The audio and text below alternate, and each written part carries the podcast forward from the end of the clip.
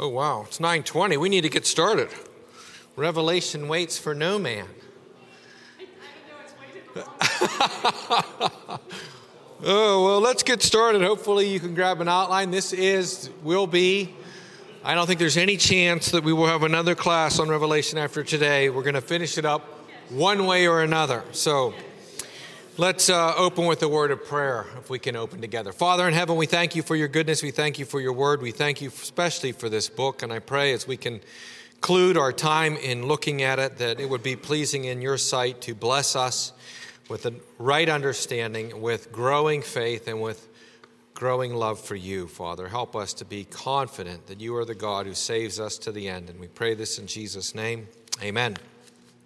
Amen. So, a couple of things I want to notice. I, we are in the book of Revelation. We are on chapter 22, and we looked at about the first half of the chapter. I finished talking last time. Last point we looked at was the judgment by works. I just threw that back in there to notice there was one thing that we didn't comment on, and this is beginning in verse uh, 12, where very clearly Revelation affirms what the Bible affirms everywhere that everyone will be judged according to his work.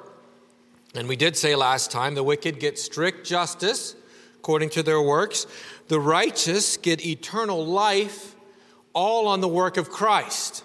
All of our heaven, all of our righteousness is exactly the same. Nobody's any different because nobody does anything to be saved except receive the righteousness of Christ by faith. And so all of us enter heaven on the exact same basis. However, God in His grace, and it's shown in several places, does reward us according to our works, which would not deserve anything if God judged according to strict justice. But once you are his child and you are washed and you are cleansed and you are forgiven and the righteousness of Christ is imputed to you, then God is so gracious that he even rewards our imperfect and, yes, sin stained obedience with rewards. So much so that he even says, as we, as we closed on last time, that even that cup of cold water given in his name, given by one who believes in him, who, whose righteousness is all of Christ, will receive a reward. And so they, God crowns his own gifts. He rewards by his grace what does not deserve a reward because he loves us that much.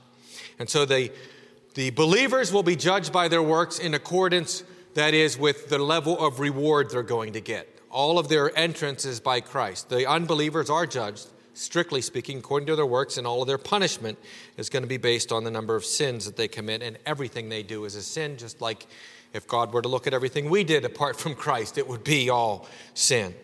And so we just need to keep that in mind. But the judgment is according to works, and the Bible says that. We want to recognize it. Verses 14 and 15. So we looked at Jesus being the Alpha and the Omega, again, the beginning and the end, the first and the last, clearly. Uh, Christ is claiming to be fully God in this verse. And then he says, and this, there's a textual issue here Blessed are those who do his commandments. That's the majority text. But there is a strong witness for the critical text, which says, Blessed are those who wash their robes. In the Greek, it's two letters in each word, very close word. So it could be a, an instance of haplography where a scribe messed up something. Um, and that could be what, either way, by the way, I'm not saying it's, you know, for either one. How did this alternate reading get in there? And that's the, the difficulty. We can, we can show how either one fits, right? So, blessed are those who, and it's literally present tense participle. Blessed are those who are doing, who are keeping the commandments. And the same thing's true for the robes one. It's blessed are those who are washing their robes. It's present tense participle. Well, if it's keeping the commandments, it's clear that the Bible has said this um, several other times uh, in this book. Blessed are those who keep the things in this book. Verse 7. Well, obviously, uh, that's true. And in heaven, everyone in that new city is keeping the commandments perfectly. So there it is. I mean, you're in heaven. They are keeping the commandments. Blessed are all those who will be righteous forever. Yes, their, their entrance into life was by the imputed righteousness of Christ, but when we are in heaven, we're not going to have any actual sin. We'll never commit another sin, and we will keep the commandments perfectly. So there's nothing wrong with saying, Blessed are those who do his commandments, because they are the only ones who are going to have a right to the tree of life. because they're, the only ones in heaven now. They're the, the ones in heaven now have uh, eternal life and they are made righteous. And so it is good uh, to say that. There's nothing wrong with that. We're not saying that, you know, somehow they've earned their way in. They're in there because of Christ alone. They're only going to obey from that point on, as all of us will only ever obey in heaven. However, you could also say, Blessed are those who wash their robes. Because the fact of the matter is, the reason why we're in heaven is that our robes, our clothing, has been washed by Christ. And uh, the picture again of this, all these earthly images are, you know, those who are continually righteous, and it's always uh, by the righteousness of Christ. And so uh, that could be the case. We actually saw this very same image in chapter 7, verse 14 of Revelation, where it said, At that time, remember, God is sealing those who are His. And one of the elders answered, saying to me, Who are these arrayed in white robes, and where did they come from? And I said to him, Sir, you know. And so he said to me, These are the ones who come out of the great tribulation, and here it is, who have washed their robes and made them white in the blood of the Lamb. And so this is just showing that uh, even throughout eternity, we will be glorifying Christ who has given us these robes that are eternally washed. So again, either either phrase can work, and it's just difficult to tell which one because normally I go with the majority text because I think it's the most objective rule. Majority text just means the most texts say it this way. The critical text, they'll say, are the oldest and best. Uh, and that's not necessarily true. Best is in most preserved, which might also mean least reliable, so nobody used them, so they didn't wear out right? My best shoes in my house are the ones I never wear. So it's just, a, it's just a subjective thing to say they're the best. You don't know they're best, you're just saying that. Uh, so normally I just go by the majority text, but there's a very strong witness for the critical text here. There's a lot of manuscripts that do say washing their robes. And so to me, it really doesn't matter. Either way, we can see how it fits in the corpus of Scripture and doesn't violate or contradict any of the words, uh, the verses. Um, outside the city are the wicked, so there are no washing out there. There's no commandment keeping out there. Um, and heaven and hell continue forever. The righteous will continue forever. Uh, in verse 16, speaks of Jesus being the one who has sent his angel to testify to you of these things. I am the root and offspring of David, the bright and morning star. So, this book really is the revelation of Jesus. I know oftentimes we say the revelation of John. Uh, it's the revelation of Jesus that he gives to John, and that's the very thing that we saw all the way back in verse 1 of chapter 1. The first sentence of the book, the revelation of Jesus Christ, which he gave to his servants, which God gave him to show to his servants, etc. Um, and so the book is ending the way it began. It's the revelation of Jesus in the churches. This ties it back to the opening. Uh, Jesus calls himself the morning star. That was a title for him, and that's what he gives to overcomers again in chapter 228. So you're seeing a lot of these same themes at the end that were at the beginning, because there he says, I will give him the morning star, I will give him myself, right? He who overcomes, I will give him myself. All right. In this morning star image, we see it in Numbers 24 17. Balaam talking about a star will come out of Jacob. Matthew 2 2, where is he who was born king of the Jews? We saw his star. Um, Luke 1 78, the day spring from on high has visited us in one of the songs, and so forth. And so um, the morning star rises in your heart, Second Peter. So again, an image that's remember, John, John is just so rich in images, and if you tried to count all the references, I just think you wouldn't be able to do it. It's just such a book that you just I, I think it's just so saturated with scripture. The more you know the Bible, the more revelation is going to mean to you. And, and it's just an encouragement for us to get into Scripture so that we can recognize these things and see how they're fulfilled. In Isaiah chapter 11, verse 1, it speaks of the root of Jesse, the rod of Jesse. So David, notice the root and the offspring of David, and a contradiction, right, for any normal person. You can't be the source of someone and its offspring, but you can be if you're the God man. Because the God man made David, and the God man was David's son, according to the flesh. So it's just a powerful image there. The root and the offspring of David. And again, Jesus is affirming the whole Old Testament when he does that. That this is one book about one Savior.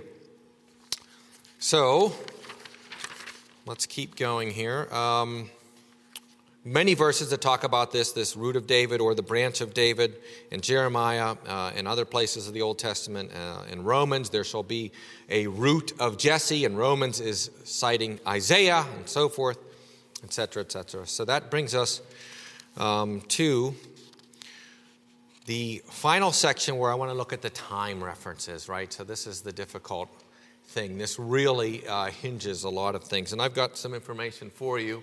And I want to have a lot of time for questions because it is the last class. And this is the 36th class on Revelation. So we did the 22 chapters in 36 classes. Obviously, we didn't cover everything. I'm sure for many of you, I went way too slow, and for others, I went way too fast. Uh, and I'm sure I left a lot of questions open for everybody. But I actually feel like I have a much better grasp on this book after having studied it, and I feel much more confident with it, and I hope you do a little bit at least. So, the big uh, issue with the time references is with regard to the preterist school, which I think is very popular in our day. Uh, and it applies the whole book to the um, book uh, to the Jewish war. Dave, could I ask you to do me a favor? On my desk is a paperback book about this big, and it's by Kelly. It's, all, it's a commentary on the Rev- book of Revelation. I was going to read it, read to, from it here, and I forgot to do that. I forgot to grab it actually. Because uh, I wanted to read, and he is one of the preterist uh, commentators that I use. The big uh, issue really is regard to, therefore, when the book was written. The preterist view really hinges on that fact. If it's written after 70 AD, then, the, as, as Gentry says, one of the preterist um, adherents, the, the view falls to the ground. And that, uh, that's not true for most positions. That's not true for most positions or most doctrines throughout the Bible. When the book was written isn't really that important. It's what it says. So uh, I want to look at the time references. Uh, the Preterist school again applies Revelation to the Jewish Roman War that began in 66 AD. That's really important. That means that the book had to be written by 64 or 65 at the latest. All right, so that's really tight time frame. Um, because it's clear that the war hasn't happened, but it's about to happen, right? So if it is the Jewish war, that's it. Thank you. Um, then, then, uh, then that's significant. The Preterist School argues for a literal application to a completion of the whole book before, um, to, before the Jewish Roman war takes place. And if you look at all of the references together, um, they truly are impressive. I think this, the time factors in the book is the strongest argument for the preterist position of an early date. Uh, verse 6 in our in text, um, and I'm just going to give you these, must shortly take place. All right, this is chapter 22, verse 6. These are all in chapter 22. Must shortly take place. Verse 7 I am coming quickly. Verse 10 He said to me, Do not seal the words of the prophecy of this book, for the time is at hand. Verse 12, behold, I am coming quickly. Verse 20, he who testifies these things says, Surely I am coming quickly. Also in Revelation chapter 1, verse 3, the time is near. In chapter 3, verse 11, behold, I am coming quickly. So the time factors is their strongest argument, and they are impressive when you take them together. And the view hinges really on this view uh, more than any other view. Um, a majority of scholars throughout church history have taken a post 70 AD date for the composition of the book including some of the earliest witnesses. Outside of the time references, um, there is a, uh, for to me, the, the, the significant factor is the weight of everything else. So if I just look at the time references, sure, I think I would incline to the preterist position. But when I look at everything, seems to me that the symbolism of the book uh, more uh, affirms uh, a non preterist position than a preterist position. So you can't just isolate the time references and say, well, that's going to be my determining factor. You got to look at everything. That is a strong argument, but there are other arguments I think that are stronger. Uh, and so I really have come down on I don't think that I can look at the book in terms of a preterist understanding of the book of Revelation is completely fulfilled in the Jewish Roman war. I'm going to read to you from Kelly He is, uh, again, the great unveiling, and it's a, um, uh, a postmillennial slash preterist understanding of the book.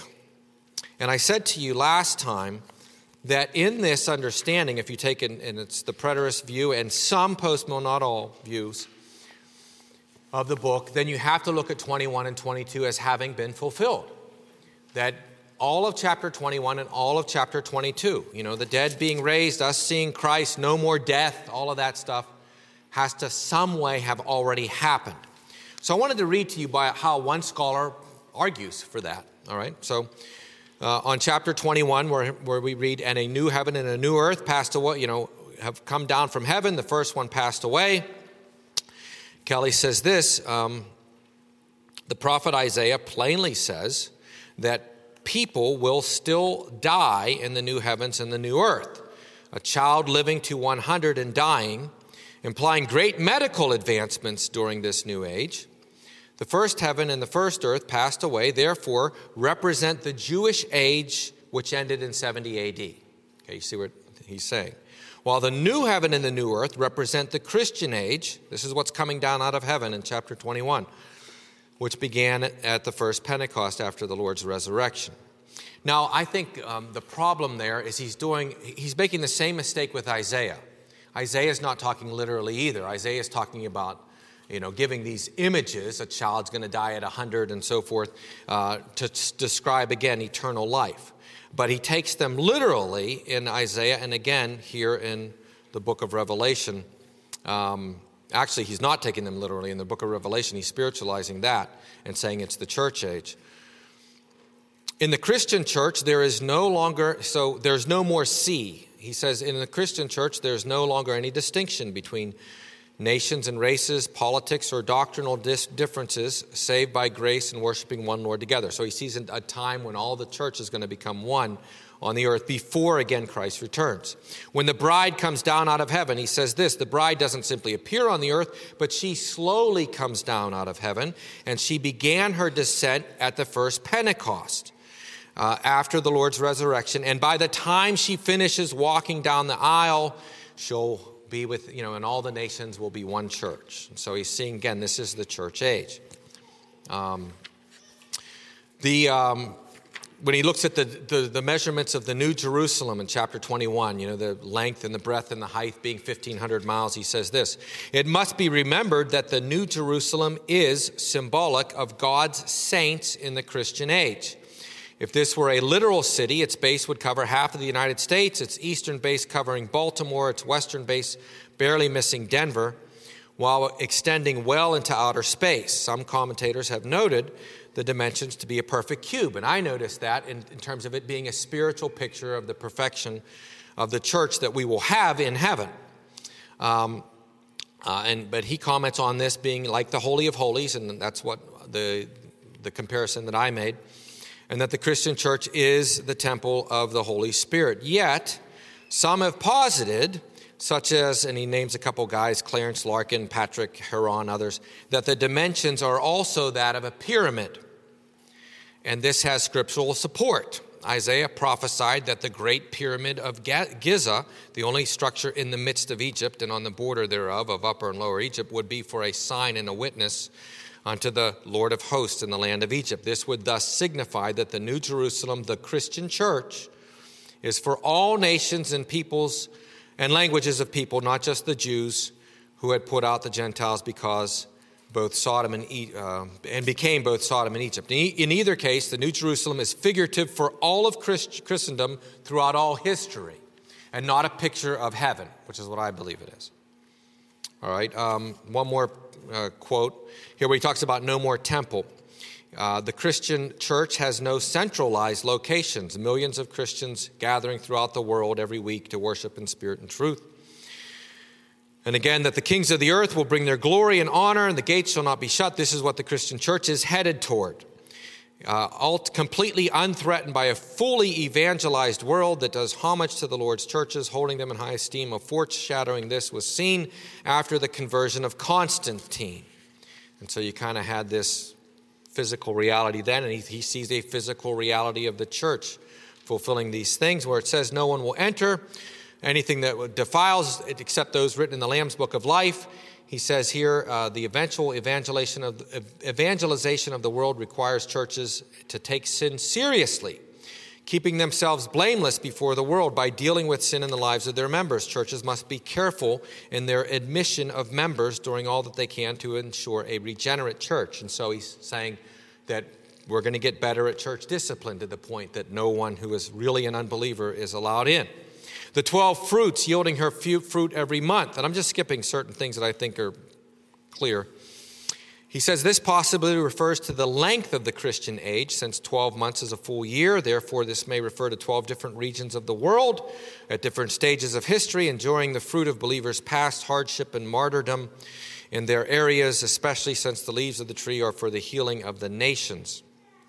In everything, you see there's a physical correspondence to somehow the church getting this, and not a spiritual picture of heaven in the eternal state. I see this same kind of thing lining up with really the, the more dispensational views, where there's always a physical component in the world today, you know, and trying to line it up in the latest headlines. But it's the same kind of thing, just trying to see it in the church age somewhere. No more curse. He says, as the Christian church advances toward the final day of resurrection when Christ returns, the curse which was laid on the world in response to sin will eventually be completely undone on the earth, subdued as God intended. And then he says this the first scientific cure for a disease was not discovered until 1885, a cure for French rabies. Prior to that, no one knew what caused disease, and people were being bled for every ailment. Since then, medical science alone has made leaps and bounds, largely through the ministry of the Lord's churches. Christians giving their time and money and resources to help make the world a better place while preaching Christ's substitutionary atonement. So eventually, the church fueling true science is going to overcome sickness and death in this age. And so that's how he sees no more curse being fulfilled in the church age. No light there, no night there, rather.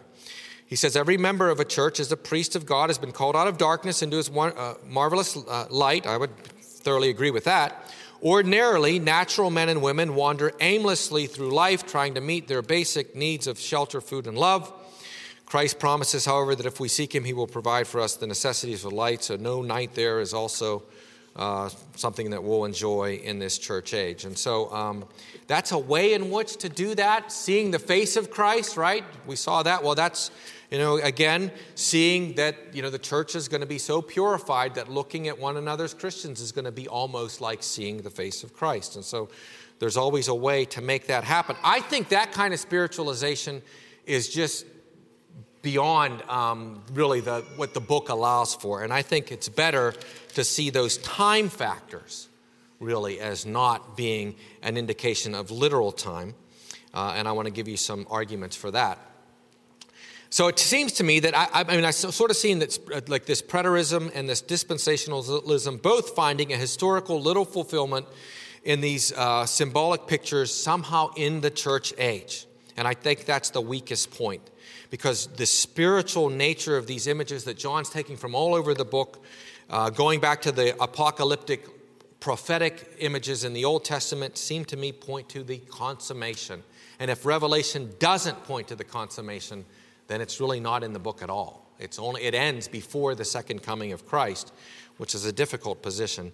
They still see the second coming in Second Thessalonians and Acts and things like that, but not in Revelation. Revelation uh, ends with the church age waiting for the second coming. Uh, and I don't think the majority of commentators have seen it that way as well. Uh, the vast majority of these images found throughout the Bible um, uh, suddenly and for the first time in many cases are going to have to happen factually somehow historically. You know think of the blood the smoke the darkness the war imagery and then the life the face of christ. No more death imagery. Uh, time references are however used and this is part of my argument against the time references being determinative.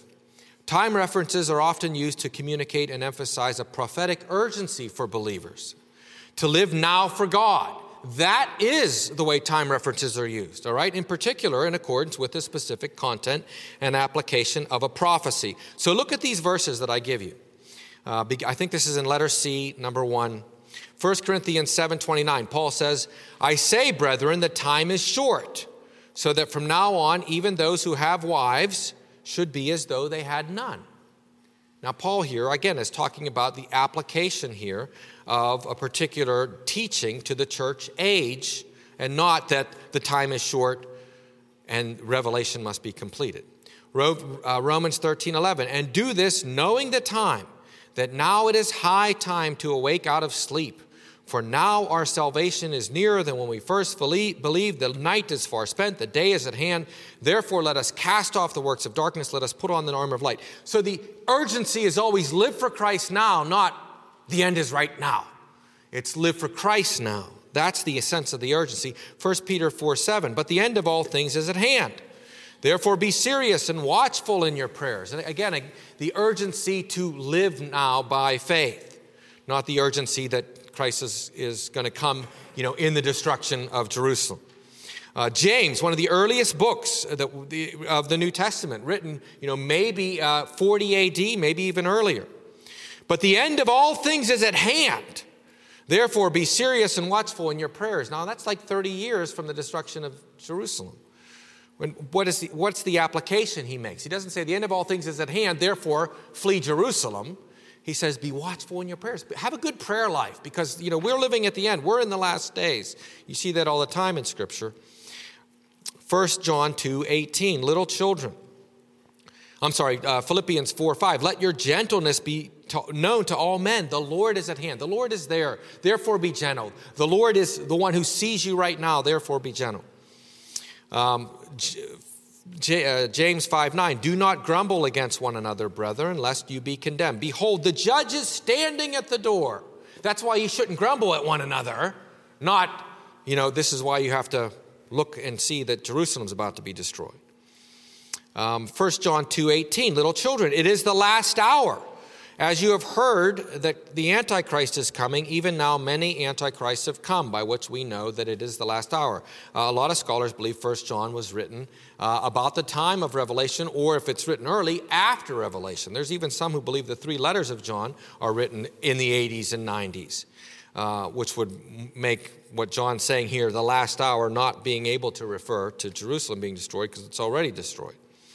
Uh, Zephaniah 1:14, the great day of the Lord is near. It is near and hastens quickly. The noise of the day of the Lord is bitter, and the mighty men shall cry out. Now, obviously, second coming didn't happen, or even the first coming, near to Zephaniah, four or five hundred years before Christ. Hebrews chapter 1, verse 2 God has in these last days spoken to us by his Son, whom he has appointed heir of all things, through whom also he made the world. Hebrews seems to be written later than 70 AD because it talks about those who heard Christ as if they're all gone now.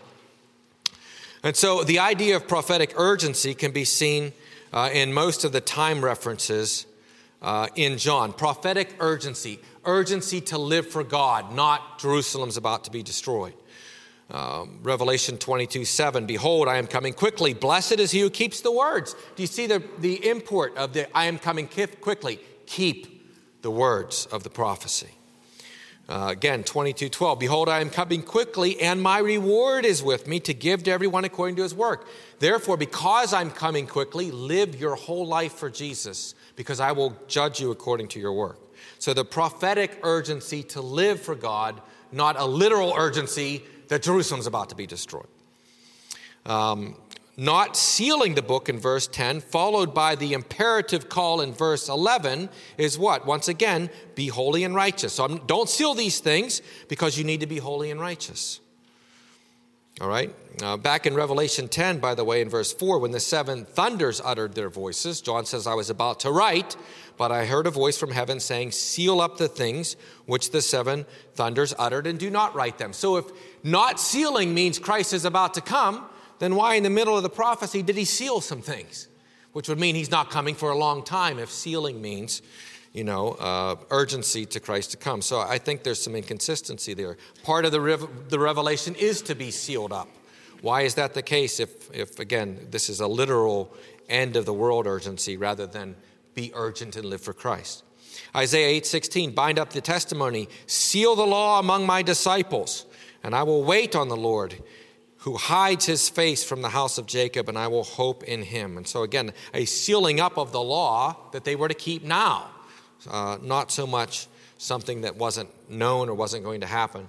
Daniel 8:26 and the vision of the evening and mornings for which was told is true therefore seal up the vision for it refers to many days in the future. Well there's a clear example of sealing a vision that refers to many days so it can mean that.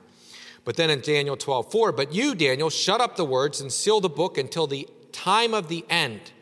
Many shall run to and fro and knowledge shall increase. He said go your way Daniel for the words are closed up and sealed to the time of the end but they're unsealed when Christ returns. And that's when we understand the whole book of Daniel. So um, go ahead.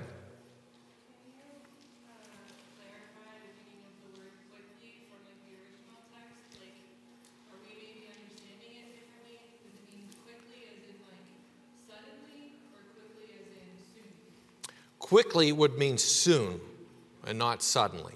Uh, and I think that's um, important to notice that um, sometimes there, some of the words would mean sudden, a sudden coming, but coming quickly is, is again, in my understanding, a prophetically urgent plea. I'm coming quickly, therefore live for me. You know, and I think that's true if we understand the coming of Christ at our deaths, right? Most people in history have not lived to the second coming, but they've stood before the judge. He has come for them you know and i think that's really important to recognize. So at the end of the book behold i'm surely i'm coming quickly even so come lord jesus. Um, i think that the only thing that the sealing argument really applies to is the futurist position.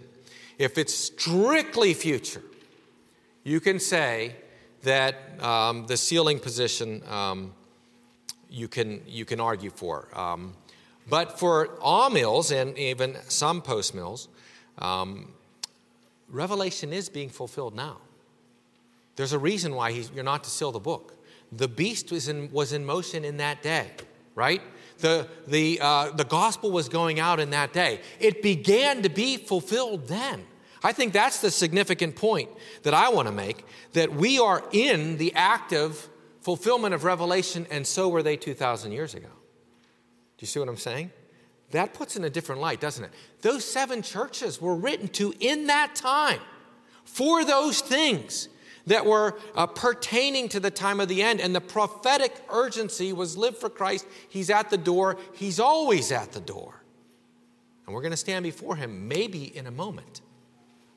And maybe that door opens for us in a moment. So uh, it seems to me it's, it's true, but we are to pray. We, uh, we are to pray to God basically execute all your plan, and so begin the process of your coming even now.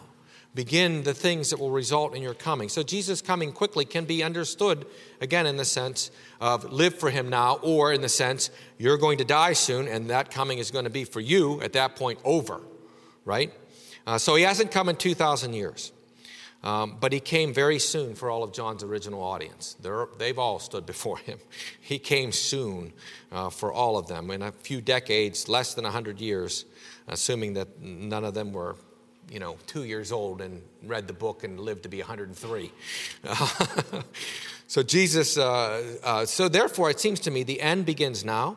As John was writing the letter, the forces that would culminate in the second coming of Christ were starting right then and there the resistance to the gospel, the world against the church, Satan stirring up false teaching in the church, right?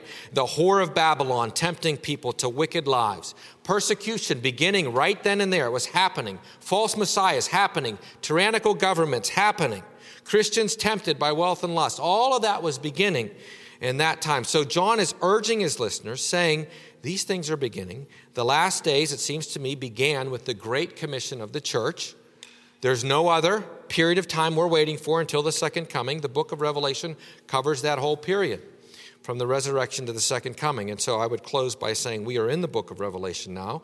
The beast, the false prophet, the harlot are now active already, not in the fullness of what they will be, but they're active, they're happening. The spirit of Antichrist, John says, is already in the world.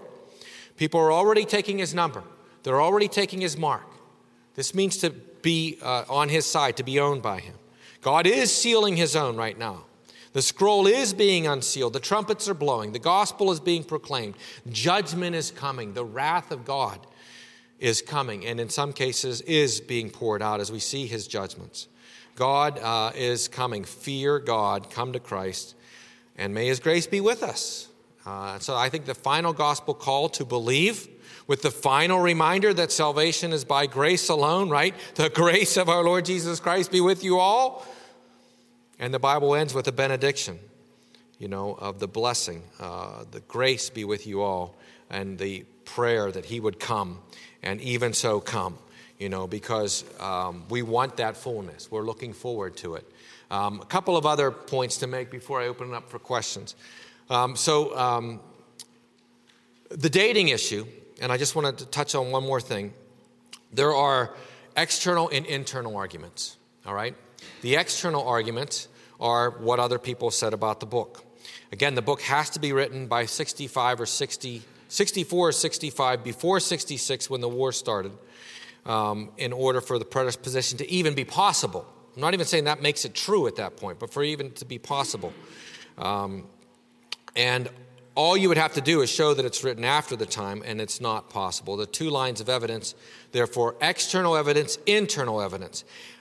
Overwhelmingly today, scholars believe it was written after 70 AD. Most of that's because of the early witnesses, the statement of Irenaeus in around 180 AD. And remember, Irenaeus was discipled by Polycarp, and Polycarp was discipled by John in this area.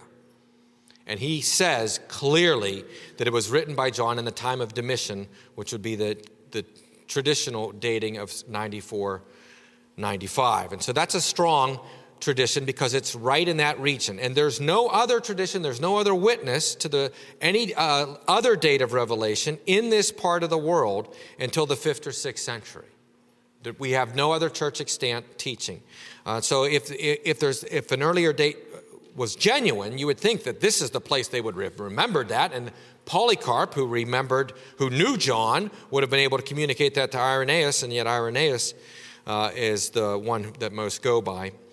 Um, and also, you can see support for this in Clement of Alexandria, Origen, Eusebius, uh, all support Irenaeus' statement. So, um, the first clear, accepted, unambiguous witness to a Neronic date that Revelation was written, the time of Nero, who dies um, uh, shortly after the war begins, is a one line subscription in the Syriac translation of the New Testament in AD 550. Uh, and then there are two other external witnesses uh, uh, Arethas about 900 AD, and Theophylact about uh, 11, oh, about 1100. Uh, so that's not a lot of evidence outside of the book that direct evidence that claims that it was written at the time of Nero. Um, and, and Irenaeus' claim seems to be authoritative. Uh, internally is where the arguments are usually made. It said that John is told, you know, that he, John refers to a temple in Jerusalem repeatedly, that the temple is there, that he's to measure the temple. And how could this be if the temple was destroyed, if it's after 70 AD? Well, we got to remember John is receiving a vision of the future. Uh, John uses the word saw 49 times in 46 verses. It doesn't matter whether the temple was standing in Jerusalem. He's told by the temple to measure the temple in 11:1. Measure what temple? Not the one there in Jerusalem. We know that because it's way out of line with that.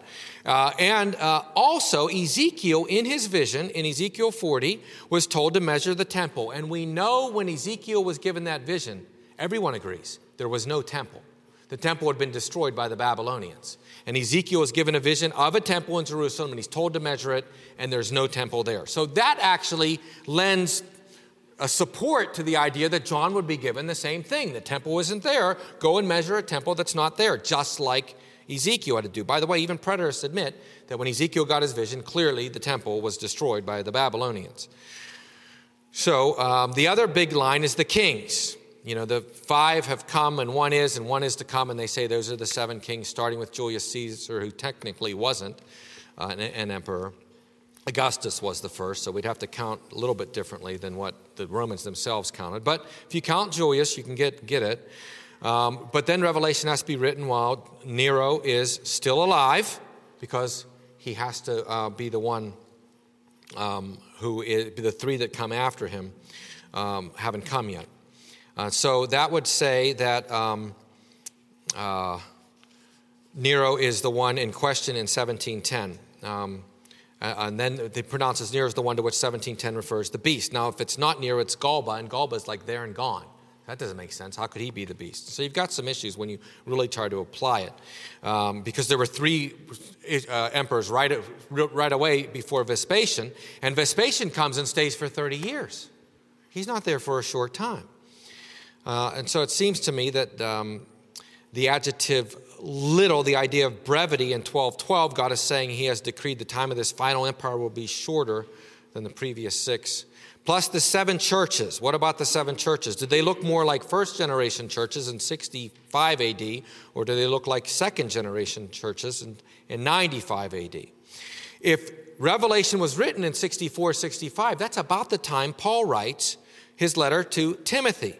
And Timothy was in Ephesus at the time, but Paul never mentions any of the things that John says are happening in Ephesus, the serious issues that are happening in Ephesus. Paul never mentions them, he doesn't seem to be aware of them. Um, and that would be happening again about the same time. Polycarp, who was the bishop of Smyrna, says that no church in Smyrna existed during the ministry of Paul. But there's a letter to Smyrna 65 AD, in and it was one of the seven letters. Polycarp says, and Polycarp, Paul dies around 66, 67. Polycarp says the, the church of Smyrna came into existence after Paul's death. Uh, so that would be another argument internally that it can't be the case. Um, so um, there's some other arguments. Um, Laodicea was destroyed by a major earthquake in 60 AD. History says it took them 25 years to rebuild, and yet when John writes to Laodicea, he talks about how luxurious, luxurious it is, which would mean, and it's, and it's in the midst of five years after this horrible earthquake. It would, it would not have been that case. So, a lot of internal evidence I think you can point to. Um, but I just wanted to leave you with that because that to me is the big question. A lot of Reformed people take that preterist post-mill view, and it hinges on the date. Um, and to me, the bigger, the bigger uh, argument is the whole book. The whole book pictures to me uh, living for Christ spiritually, and all of those images culminating in the new heavens and the new earth, which really is the eternal state, and it should be a comfort to us. So, at that, I will open it up to questions. 36 classes. I'm sure you all, yes.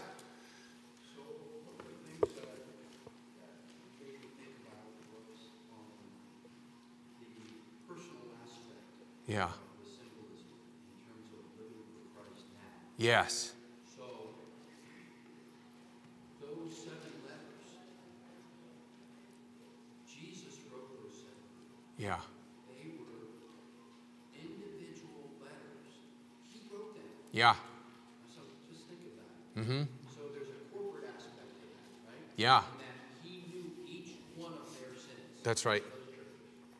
Whether they got churches that got accommodations and the ones that didn't. So, so the, the significance of that is the aspect of his presence in us individually. Mm-hmm. So as much as that they were written to the churches, to corporately, individually, to each church, each one of those letters corresponds to our need for Christ. Yes, yeah. You know, that's right, Mr. Carcella. And one of the things I, I'm persuaded by is the idea that when you look at Revelation the way I've looked at it, and I, you know, I, ta- I started out and I, I was honest with you. I, I wanted to study and find what I thought it was, and I'm more confident in the position that I've now taken. But one of the things that makes it attractive, now this doesn't prove it, but in the way that I've understood it, and I would say that the majority of the Reformed scholars throughout history have understood it this way, so I've not come up with anything new or creative. You know, I'm just run of the mill, Reformed, you know, amill here, um, Revelation. But the whole book is applicable to every Christian in every age. It's not like this one generation. Someday the book's going to kick in and mean something. Until then, we're just looking at what hasn't happened yet.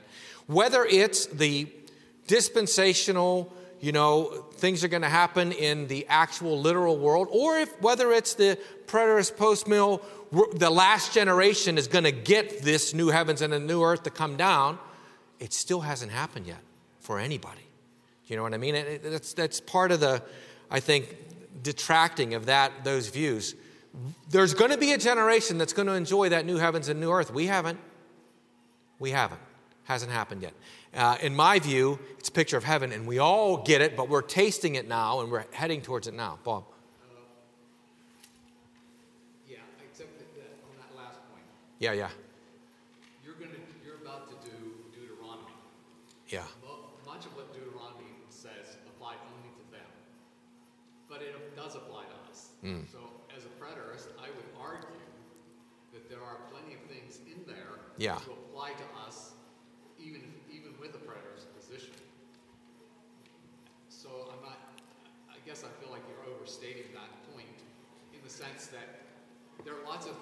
Happen in Scripture if, that don't apply to us because they're past and that we, we don't have the ceremony law. Sure, no, point, point But granted. there- But there's plenty of things we can draw from it. So I just, you know, just in terms of that, I would, I would suggest that, I get your point that it's not, that it is, you know, a preterist view tends to be very focused Mm-hmm. on those immediate situations. Yes, But even with that, if that, if its preterist view is right, and it happened, we treat it the same way we treat any other event that happened, how would this apply to us? If it was an urgency for them because, you know, something bad's about to happen, we're all gonna have something bad happen, we're all gonna die, yes. and Jesus is still gonna come back. So Yeah. that, that would be my comment. Okay, good. Uh, uh, would you take, as a preterist, the position that 21 and 22 are also the church age, or would you see that as a second I coming? would say that they, that twenty is, in a sense, twenty says, this is where we are now. This Yes. is the church age. Okay. And then, after that, uh, you would have the more etern- the eternal state. So with 19, you're done with Jerusalem, and with 20, you're looking now at a church age. So that would be a partial preterist position. Yeah, and I can definitely respect that position more um, because I think it's just really hard for me to look at 21 and 22 as the church age, you know? can't, I mean, when I hear that. Yeah. I, I feel like saying, not only you, or do I have problems with it interpreting the path of the book, I have problems with it, it's like, uh, it goes against all church teaching for the whole his- history. I, I think the full preterist position has some serious problems. Yeah, I think we can agree on that. Um, yes.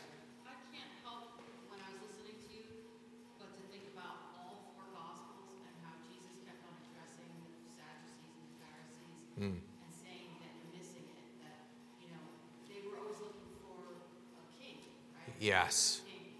And he said, no, this is spiritual. You know I mean? I, I, you know, that's that to me is the great attraction of the view that I have. That, I mean, I can honestly say that I am living in the Book of Revelation. I believe it. I believe these things are happening. I think they're going, they're heading towards a culmination where Christ will really return. But um, I think that's, you know, again, that doesn't prove it. It's really, in a sense, not an argument. It's a, it's an, it's a wow. I, I, this book's more important to me now because it feels like it's talking to me all the way through it, which before I was more caught up in the imagery. Is it literal? Is it figurative? Um, and I, I'm pretty comfortable where I'm at in it now. So maybe maybe you're not. Uh, any other like any other points or questions? I mean, this is it. We're going to get into Deuteronomy next week. John. I, I just have one, I think I'm right, one point, which kind of goes over all of this, and that is, I don't think necessarily that God uses clocks and calendars. We tend to think of everything in terms of time, and we should, it's important. Yeah. Now, but in heaven, we- don't look at God, I think, big enough sometimes. Uh, and, and that doesn't explain any of these things that, that we've been talking about, but God is answerable to nothing, no person, no thing. He's ineffable, we don't completely understand him. And, and as far as I know, he doesn't deal with time, time the way we do, but, you know, he is, God's God. Yes, that's a good way. Yes, Jess. You know, in the, the three books, the two letters of John, that uh, there's a lot of uh, a lot of what he's writing and why he's saying what he's saying is a reaction to Gnostic beliefs at the time. Would you say the same thing applies to Revelation? Just thinking about why maybe some of the imagery is used the way it is, and why maybe it kind of trips us up sometimes because we're not living in a time where the Gnostic belief system is so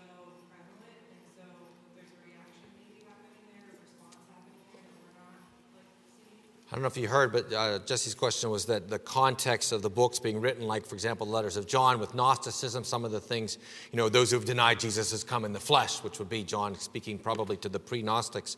Um, yes, uh, I do think a lot of the imagery is in that time frame. You know, that when John talks about, um, you know, gates and walls, you know what I mean? The New Jerusalem having gates and walls. Well, that's the only way he could understand a city. And I believe God gave him that vision of a city with gates and walls. But I, you know, is heaven literally that way? Or, you know, again, kings, always referring to kings and emperors and, you know, things like that. Beasts. I mean, beast goes back to Daniel, right? And even before that, too, um, the, the Pentateuch, where sometimes the foreign countries are likened to ravenous beasts, you know, wild animals.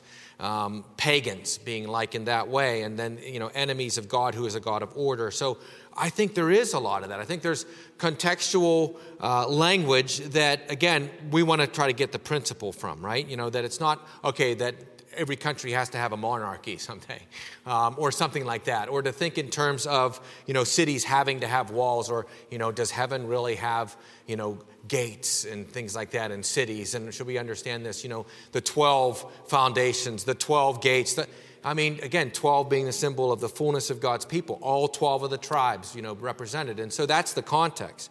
There were 12 tribes. God chose 12 tribes. So we had to see this 12. The names, you know, uh, of the apostles, the names of the sons of Jacob. Um, you know, all of those things to me are images of the perfect church. Not one of them will be lost, they'll all be there. And it's one church. John's very clear to put together the sons of Jacob with the apostles on that one building. There's not, a, there's not an earthly Old Testament people and a heavenly New Testament people. They should all come to Christ you know and I, again i think this, this book really seeks to unify the church in a lot of ways all seven of those churches you know having all those problems and yet every one of us you know can relate to those sins um, even if i'm you know 2000 years after the church of pergamum um, and so i think that uh, there really is a lot of that and it's that's a study right that's, a, that's something to study for the rest of your life i mean to really try to see what is the image representing. I, we, have got to be careful that just because we can make it something doesn't mean that it is. Right? The, the, the comment that I read, well, the 12 months in the year might be the 12 different, you know, um, seasons of the church or something like that. Well, I can make it mean that, but I really don't think that's what it is. I think a, a, fruit, I mean, much more obvious to me is that if a, if a tree's bearing fruit every month, then there's food always right? That's the imagery. The tree is all, life is always there for those who believe. And in heaven, the fullness of life is there. You're never waiting for the tree. There's never waiting for anything in heaven. All the delights are active. We, we see God's face. There's no more desire that's unmet. So, well, let's, uh, let's go ahead and close with a word of prayer. Next week, Lord willing, we'll begin Deuteronomy. Father in heaven, we thank you for your word. We thank you for your goodness. Father, I just recognize and acknowledge, Lord God, my inadequacy in being able to deal really with any of your word in a, in a comprehensive way, but especially this book that just is so rich and just shows the great knowledge and love for your word that you must have given the apostle John that he could just draw on all these images. And we know you inspired them to him to write every one of these things. And yet Lord I don't think that you would have done that apart from his intellect but that you would have quickened him in those things. And so Father help us to be diligent students of your word. If we learn nothing else from this book let us learn we need to be in your word. We need to be saturating our thinking with the images of Scripture and remembering that there is a fulfillment to these things, that there will be an eternal life with new bodies, new heavens, new earth, that there is an end coming, an end that will continue for all eternity, that we will be with you and you will be with us. And we thank you for this message. In Jesus' name, amen.